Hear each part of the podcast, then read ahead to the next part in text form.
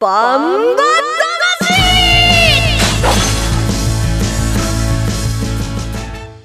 ジャガバンバ魂。この番組はバンエイト価値の提供でお送りします。こんにちは杉山悦子です。ここからの30分はジャガバンバ魂にお付き合いください、えー、バンバ魂は世界に一つだけの競馬唯一帯広競馬場で開催されています。万栄競馬の楽しさをお伝えする番組です。馬券的中頑張りますよ皆さん。えー、レースの解説予想は十勝毎日新聞社営業局企画事業部の櫻井陽介さんです。こんにちは。どうもこんにちは。櫻井です その意図は？はい。いやあのオリンピックね盛り上がってますよね、うん、そうですね。まあ、もちろんバンバンバンもね楽しいですけどね。やっぱりスポーツ記者を長くやってきたのでスポーツこんだけこういろいろあるとワクワクしますか？そうですね。血が騒ぐ。競争するのが楽しいですね見てるのがね。どうしてもなんか競馬的に見ちゃったりとかしてね。そっちでね、はい、あなんか目がギラギラしてる、はい。そしてそんな私たちを引っ張ってくれるバンタマジョッキーです。ジャガの馬女 DJ 小山シータちゃんです。こんにちは。暑いですが、うん、息を入れて頑張りましょう。息を入れて馬のごとくですけどね。そうですね。刻んでる感じです刻んでね。刻んでいきましょう。私たち障害の前でふーって止まってるみたいないやもう小西はちょっとまだゲートから出られてないかも。そっち？暑すぎて。というかまず今日はオリンピックの話でしょう。シータちゃん。いやそうでした。あのーうん、今までそんなにサッカーってあの注目して、ね、はい、うん、見てなかったんですけど、このせ、うん、この間のフランス戦の時に偶然テレビでなんとなくかけてたんですよ、でもなんか前半終わる頃ぐらいからあれもしかしてここの試合めちゃめちゃ面白いんじゃないと思って、もう後半はもうあの前半ちょっとながら見をしてたんですけど後半はテレビの前で正座してちゃんと見て、ま、正座して真面目。に、はい、いや。きちんと見ました。シータちゃんがサッカーに行ったんだ。桜井さんは？僕が一番感動したのはあの、うん、水泳の大橋選手ですね。時すごかったですね。泣いちゃったね。同じようなねメドレーなんだけども、うん、400と200って全くカテゴリーが違うというか、うん、求められるものが違うらしいんですよね。うん、でそこでなんか僕なんかね素人から見るとえー、どっちも強いんじゃないの？なと思うんだけど、やっぱすごい練習をしてきたんだなというのがね感じ取れました、ね、感動するよね。ね私たちの友達の中で、あの感動って勝った瞬間に感動する人とわーって泣けてきちゃう人と私の友達でねその時よりもインタビューの話を聞いていてねもらい泣きしちゃうそっちにぐってくるって言うんだけどみんなその方あり？ある？あり？あるある。よくある。あそうなんだ。私も競技中から泣きます。みんな泣く派？泣く派？桜井さんも？一応泣かないでしょ？桜井さんはね。泣かないと思うわ、はい、ではコマーシャルの後は25日日曜日の第11レース、えー、第2回十勝景観賞を振り返ります。1トンを超える馬900キロの重り200メートルの戦い。前残り206番甲子半回戦闘だが9番北勝馬さ並んでかわした。それから北野裕次郎3頭広がった。あと10わずかに出る。9番北勝馬にがいきます。世界で一つだけの競馬帯広競馬場バンエイトたちザキヤマ楽しむ投稿見てみたい？はい競馬競輪オートレース。いつでもどこでも楽しめる。スマホあるなら始めなきゃ。全部楽しんだもん勝ち。オッズパー農家から直送の新鮮野菜。地元素材のスイーツとこだわりのコーヒー。機能的でおしゃれなギアが揃ったアウトドアショップ。やっぱり食べたい十勝名物豚丼絶対行きたいショッピングモール。そこはどこ？帯広競馬場十勝村。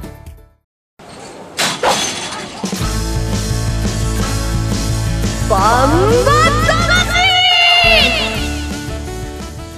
えー、それでは25日日曜日のメインレースです。第2回十勝景観賞を振り返ります。注目になりました、えー、人気を集めたのは1番人気が目室ボブサップ2番人気が戦国エース。3番人気はアーモンド軍神でした。さあ結果はどうだったでしょうか？十勝景観賞の実況をお聞きください。帯広メイン11レースは日刊スポーツ杯。第2回十勝景観賞。合図があって7頭を飛び出しました。1障害に向かいます。うち1番新鋭ボブ2番目室ボブサップ。先行して1障害上って下ります。目室ボブサップが先手を取って止まります。戦国エースはそのすぐ後ろ。外からじわりと6番アーモンド軍神上がってきました。1、2障害中間を過ぎていきます。ボブサップ止まってアーモンド軍神が先頭で2障害手前に来ました。前半47秒で来ています。番営ポイント第2障害目室ボブサップがまず行った。そして6番のアーモンド軍神3番戦国エース。うっと軍神膝をついて2番目室ボブサップ先頭で2障害を下りました。そして3番戦国エース5番北野裕次郎第2障害を降りました。その後間が空いて7番トワとラナの心が2障害を降ります。先頭2番のメムロボブサップです。2馬身3馬身のリードで残り20メートル。さあ3番の戦国エース迫ってきた。新鋭ボブ3番手。残り10メムロボブサップに外から3番の戦国エースが並んでかわした。戦国エースです。戦国エースかっこよかったですね桜井さん。そうですね。あの、うん、メモロボブサップが勝ちパターンに完全に持ち込んだと思ったんですけども、うん、その降りてからの決め手が やはりすごかった。これが戦国エースなんですよ。ね、あのその1週間前でね、うん、重賞も勝ったんですけども、うん、ハンデが上がっても、うん、あのねボブザップよりもねあの5キロ重いのにそれでも来たんだからやっぱ相当強いね。そうなんですよって私の馬じゃないけどなんか嬉しくなっちゃったりして。本命でしたもんね。えー、そうです、ね、私はね、はい、はい、反省の前にまず結果ですよ。えー、第2回十勝景観賞です。1着3番センゴクエース、2着2番メムロボブサップ、3着1番シンエイボブ。ということで、えー、人気の2頭がワンツーフィニッシュということになりました。配当です。単勝3番310円、えー、そして、えー、副賞のこれ2番が目室ボブサップ100円だったんですよね、えー、馬服で2番3番250円馬単で3番2番570円という配当です。さあそれでは行きましょうか。桜井さんから。そうですね。もう僕は3連単でメムロボブサッパーたまって決めちゃってたんで、うん、これも仕方ないですよねワールド、あのー、戦国エースが強かったんででも3連単っていうことは自信あったんですもんね桜井さん。あったんですけど、うん、3着やっぱ新鋭ボブ来ちゃったからこれはちょっとびっくりしましたね。でもあれだけタフな馬場になっちゃうとかえってあの筋量が軽いっていうのは有利な材料になったかもしれないですね。私新鋭ボブ選んでましたけど、はい。じゃああとじっくり聞きます。聞かないよ外れだから。はい、はい、いいですか？以上。反省した？反省した。軽いよね。はい。シータちゃんどうぞ。はいえー、私は三連服でした。はい、であのー新鋭ボブ入れてたんです1個、うん、入れてたんですけどあの127でトワとラナの心入れてたんですよね。そうだボブボブボブそうボブボブでいこうと思ったんですけどあとは、えーと、メムロボブサップと戦国エース入れてたのもあったんですが、うん、えー、新鋭ボブを外してアーモンド軍師を入れてしまっていたんですね。なのででもあの新鋭ボブが3着に入ってくれたのは私としてはとても嬉しかったです。あキリのいいところで、はい、いい感じですね。爽やかに反省しました。はい、ね、ボブありがとう。私ボブいけない私もあのメムボブはいけなかったんだけど新鋭ボブに行きましたね。でも戦国エースはもう自信あったんですけどね桜井さん嫌な顔で見てるんだよね、うん、さこういう時は単勝で買っちゃったりしてそれもありかななんてたらればですけどね。でえっ、ー、と新エボブ買ってたんでこれね133637じゃないですか、うん、だからねこれ馬服じゃなくってマジたらればですけどワイドで買っておけば。欲張っちゃったね。欲張っちゃって。ワイドで買っておけばね13でね1360円だから1万3600円でちょっとぶり返したんだけどななんていう。一気に取り返そうとしちゃったからな、馬券ってこういうもんですよね。うね。うん、うん、ということで終始です、えー、全員外れになりましたね。マイナス3000全部加算になりました。桜井さんがマイナス2万6300円。うん、回収率が37.3%です。シータちゃんすごいよ。3000円ぐらい負けたって全然平気。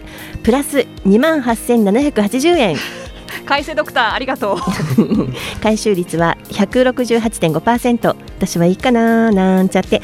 マイナス3万900円の回収率が26.4%まだまだまだお盆前だから、ね、まだまだ半年、ね、半年ある。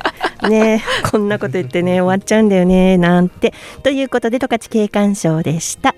さて日曜日にえー、開催されます重賞レース第46回万栄大商店があります、えー、今週のバンバー魂では高波に騎乗する船山クランド騎手そしてオーシャンウィーナーに騎乗する菊池和樹騎手に櫻井さんが電話でインタビューしました、えー、コマーシャルの後お聞きいただきます1トンを超える馬900キロの重り200メートルの戦い。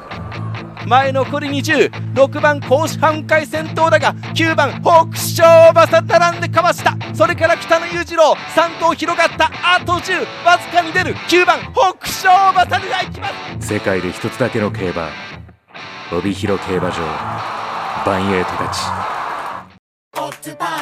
ザキヤマ楽しむ投稿見てみたい？はい競馬競輪オートレース。いつでもどこでも楽しめる。スマホあるなら始めなきゃ。全部楽しんだもん勝ち。オッズパーえー、続いては日曜日に開催されます重賞レース第46回万栄大商店、えー、この中で出走する馬をちょっとピックアップしたんですね櫻井さんね。そうですね。まあ人気になりそうな馬なのか、うん、まあもしくは副平候補なのかというところで選びました、はい、はい、えーと、高波に騎乗する船山クランド騎手そしてオーシャンウィーナーに騎乗する菊池和樹騎手に櫻井さんが電話でインタビューしました。それではまず、えー、高波に騎乗しますえー、船山クランド騎手のインタビューからお聞きください。えーと、8月1日の日曜日いよいよ 3, 巻3歳 1, 歳1巻目の万円大商店なんですけども、えー、高波、先週攻めまでに乗られたという話なんですけども、えー、状態はいかがだったでしょうか？まずまず感じで、ねまあ、できました。はい。先週再建でした再建も合格して、まずまずの動きでした。じゃ状態は、えー、緩やかながら上向きでという見ていいですか？ちょっとずつ良くなっていくようにやってきたんで、そうですね、大商店に向けて、ちょっとずつ上がってきてると思いますで今もお話しあったように、前走の競争中止も含めて、まあ、1月の将軍賞を勝ってから、はい、ややリズムに乗り切れていない感じがあるんでありますよね。で、まあ、今回重賞、ね、うん、今回重賞に向けて、この中間はどのあたりを課題に挙げて取り組んできましたか？やっぱり障害で競争中止したんで、障害をうまく上がるように、下からのかかり相当を修正してました。この馬、もともとはそんなに障害を苦にするようなタイプではなかったですよね。そうですね、2歳のうちは荷物も軽くて、あれなんですけど、だんだんやっぱり荷物も積まれてくるし、親馬ってあのコバとの対戦とかで、ちょっと展開的にもきついところで、ちょっと障害崩れてしまったんで、はい、なんとか立て直せるように、もともとは障害は上手なんでね、はい、人腰で上がってくれるようにやってきました。はい、実はどんな馬場状態が理想ですか？そうですね、できればカルババの方がやったいですね。うん。まあ限定戦であればスピード勝負になってもやれると。そうですね、雨降って軽くなってもそんなにそんなに速くなるっていう感じではなさそうなんで、はい、下が軽くて自分の競馬ができるっていうのが条件だと思います。この今の3歳世代は毎回重賞勝ち馬が入れ替わっているように、まあ、混戦なんですけども、まあ、その中で、はい、えー、高波にとって今回一番マークしなければいけないのはどの馬だと考えていますか？やっぱりオーシャンウィナー、まあ、春回目は内容良くなかったんですけどその後ずっとだんだん良くなってきてるんであっちは順調に出るんでそうだと思います。えー、最後にファンの皆様に一言、えー、船山ジョッキーから意気込みをお願いしたいんですがまあ、将軍賞みたいな感じのレースができればいいなと思ってます。あの、あの時のようなね、あの、積極的なレースを見せていただけたらと思っております。ありがとうございました。えー、まずは万栄大商店に出走高波に騎乗の船山クランド騎手のインタビューをお聞きいただきました。櫻井さんどんな印象でした？そうですね。まあインタビューにもあった通りねあの将軍賞1月の将軍賞あの国前杯将軍賞でね、あの見事なレースを見せたのでまあちょっとコバと対戦になってから苦戦続きな部分もあるんですがまあそれも障害さっきね言ってたと障害が原因だってことが分かっているので今回限定戦になって斤量もね軽くあの一緒なんで、うん、障害さえ超えてくれば楽しみある馬だと思いますね。悪くはないという感じですね、はい、えー、そしてもう一頭です。オーシャンウィーナーに騎乗する菊池和樹騎手のインタビューをお聞きください。えー、8月1日の日曜日はいよいよ、えー、3, 巻3歳1巻目の万栄大商店なんです、えー、オーシャンウィナーの攻めまでの動きはいかがでしたか？そうですね。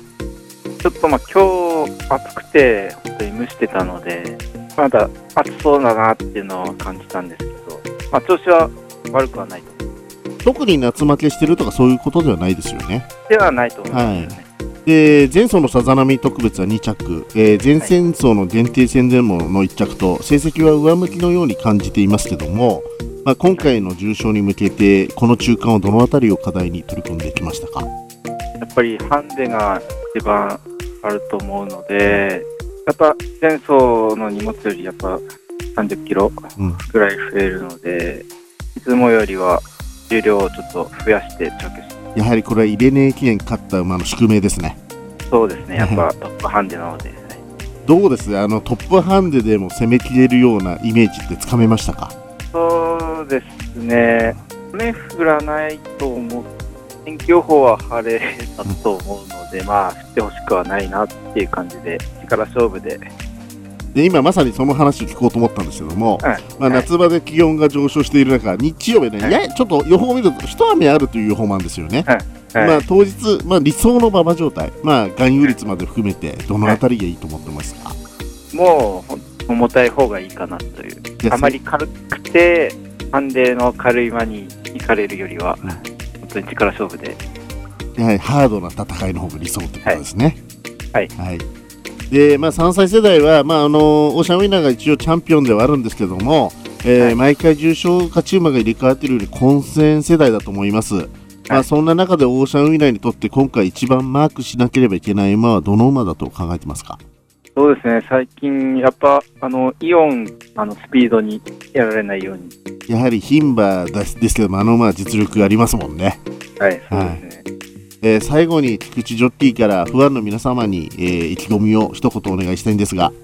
あそうですね、まあ、連日暑いので、体調管理に気をつけて、ぜひ競馬場に行って応援していただければと思います。またあのイレネ記念のようなね、あの素晴らしいレースを見せてください。はい、ぜひ。はい、頑張ります。はい。どうもありがとうございました。オーシャンウィーナーに騎乗する菊池和樹騎手のインタビューをお聞きいただきました、えー、いずれもですね、えー、お二人とも金曜日の午前中にお昼頃聞いた話ですよね。そうですね。攻め馬終わった後ということで聞いたんですけども、うんはい、まあ、オーシャンウィーナーはあの前哨戦なる2走前の十勝皐月賞でしたっけ？十勝ダービーか。十勝ダービーで1着なんでやっぱり調子上がってここを照準にね絞ってきてるような印象ありますよね、うん、このメンバーでどんなふうにせん、戦っていくと思いますか、うん、あのやはりあのハンデトップハンデなんで前半やや遅れちゃう、うん、遅れちゃうと思うんだけども、うん、でも前が止まるような展開になってくればやっぱ決め手は上位だと思いますので。障害ですかね？やっぱりポイントは、まあ、でも690だったら障害は超えてくると思うので、あの速い馬速い馬がいなければ、最後捉えられるのかなっていう気はしますよね、まあ、インタビューの中にもいろいろヒントがあったようにも思いました。ぜひ参考にしてください。ではインタビューを聞いたところでコマーシャルの後はこの8月1日の重賞レース万栄大商店の展望と予想です。1トンを超える馬900キロの重り200メートルの戦い。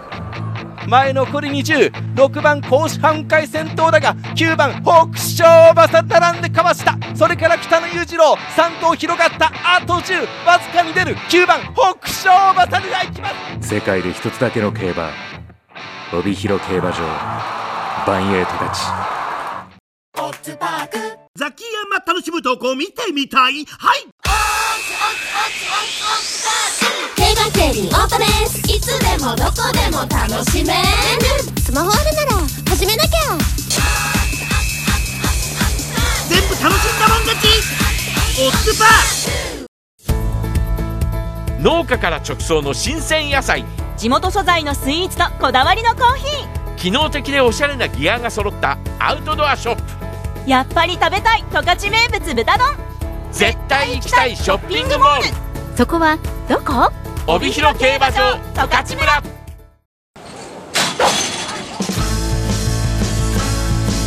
バンバえー、それでは8月1日日曜日のメインレースです。第11レース第46回万栄大商店の出走馬紹介していきます、えー、10頭のフルゲートになりました。1枠1番みそぎ誉れ長澤浩太2枠2番海瀬キング王西翔太3枠3番岩木ダイヤ島津新4枠4番高波船山クランド5枠5番アルジャンノー藤野俊一6枠6番イオン鈴木圭介7枠7番ネオキングダム阿部武富7枠8番網走さくら金田力8枠9番オーシャンウィーナー菊池和樹8枠10番シュトラール藤本匠と揃いました、えーと、8月1日の20時10分発送の予定です。さあ桜井さんどんなレースになるでしょうかね？そうですね。あの先ほどインタビューであったよう3歳三冠戦の初戦なんですけども、うんはい、まあここに出走してくるメンバーはこの後万栄菊花賞、はい、暮れのえー、バンエーオークスバンエーダービーへと進んでいくんですけども、まああのー、まだね夏場なんで筋量もそこまで重くないので、うん、穴馬の台頭も十分あると思いますね。この年齢年でですね3歳でこのずっと暑さ続いてる夏どんな風に捉えてるでしょうかね。そうですね。やっぱ夏が得意な馬もいれば苦手な馬もいると、うん、でこの世代って2歳の時の4つ重賞あったんですよ。全部勝ち馬違うんですよね、うん、でそこにもちょっとつけ入る。本命サイド例えばオーシャンウィナー入れない記念 BG は勝ってるんで人気がなると思うんですけども、まあ、つけ入るつきは十分あるのかなと思いますよね。予想するには面白いレースですよね、ね、はい、そこで31日土曜日の十勝毎日新聞掲載のネットバンパ金太郎の予想を見てみたいと思うんですが、えー、9番のオーシャンンウィーナーに注目になっていますね。ぐりぐりついていますよ。7番のネオキングダム。そして、えー、6番のイオン。5番のアルジャンノー3番いわきダイヤというふうに印がついています。中でもですね9番のオーシャンウィーナーに期待ということなんですよね、えー、自慢の末足で差し切り勝利というところを狙ってるんでしょうか。またネオキングダムも勝利は今のところないのかな？重賞4戦ですね。ですね、でも大一番ということで安定感が強みということなんですね。そしてイボンも末足の一瞬のキレがここが見どころということなんですがさあそれでは予想いきましょうか。櫻井さんどうぞ。はい僕本命7番のネオキングダムです、うん、なぜ、えー、1月の、えーと、2歳でね4つ重賞あったうちで、えー、1月の勝ち前杯小門賞は崩れたんです。それ以外全部2着なんですよね、はい、でやっぱり先行力あるし障害もうまい。でこう馬体重が超えてきて1トン超えてきたんですよね。1000キロ。まあ、その辺りの充実期に入ってきたのででしかも安城もアベジョッキーと、うん、やはり、えー、軸としてこの最適なんじゃないかなと思いましたね。なんか打ち合わせの時そんなこと言わないでちゃんとあるじゃん。